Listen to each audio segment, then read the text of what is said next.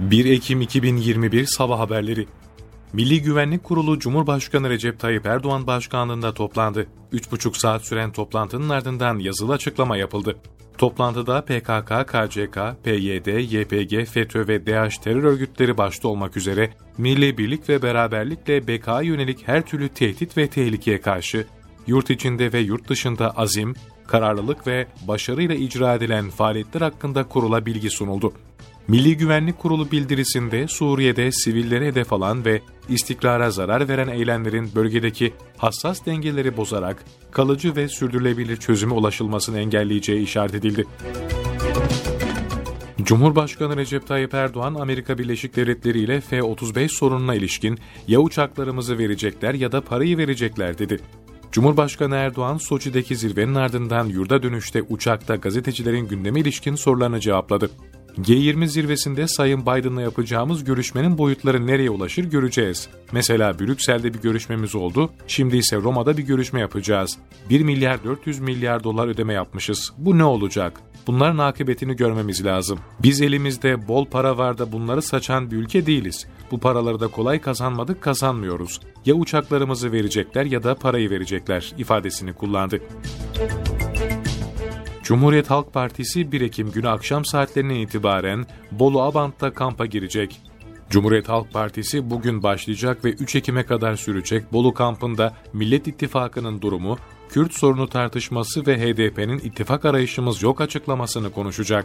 Anayasa değişikliği dahil son siyasi ve ekonomik gelişmeler kampta ele alınacak. Basına kapalı bölümde Kılıçdaroğlu üst düzey parti yönetimi ve milletvekillerinin önerilerini dinleyecek.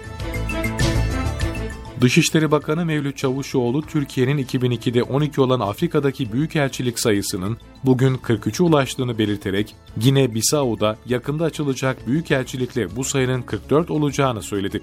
Dışişleri Bakanı Mevlüt Çavuşoğlu, Afrika Birliği Komisyonu Başkanı Musa Faki Muhammed'le baş başa ve heyetler arası görüşmelerin ardından bakanlıkta ortak basın toplantısı düzenledi.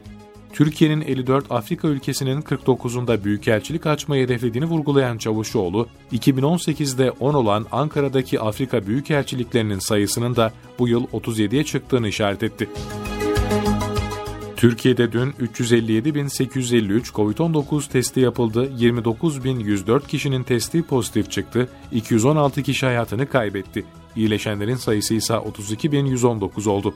Sağlık Bakanı Fahrettin Koca sosyal medya hesabından yaptığı paylaşımda bugünkü can kaybımız 216. Kaybettiğimiz kişiler kendileri önlem almamış olsalar ama diğer insanlar salgınla mücadelenin gereklerini tam olarak yapsalardı sonuç çok farklı olacaktı.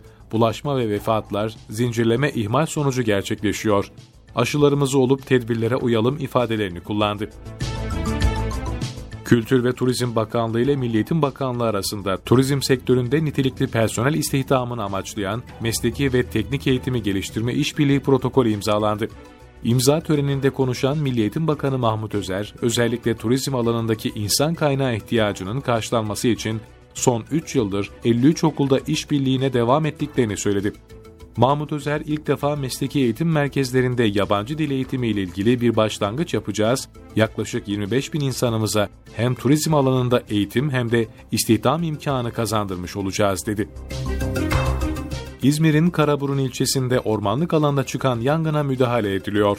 Karaburun ilçesine bağlı Balıklıova Mahallesi mevkiinde ormanlık alandan dumanların yükseldiğini görenler durumu İzmir Orman Bölge Müdürlüğü ekiplerine bildirdi. İhbar üzerine bölgeye sevk edilen 10 arazöz, 2 su tankeri, 2 dozer ve orman işçileri yangına müdahale ediyor.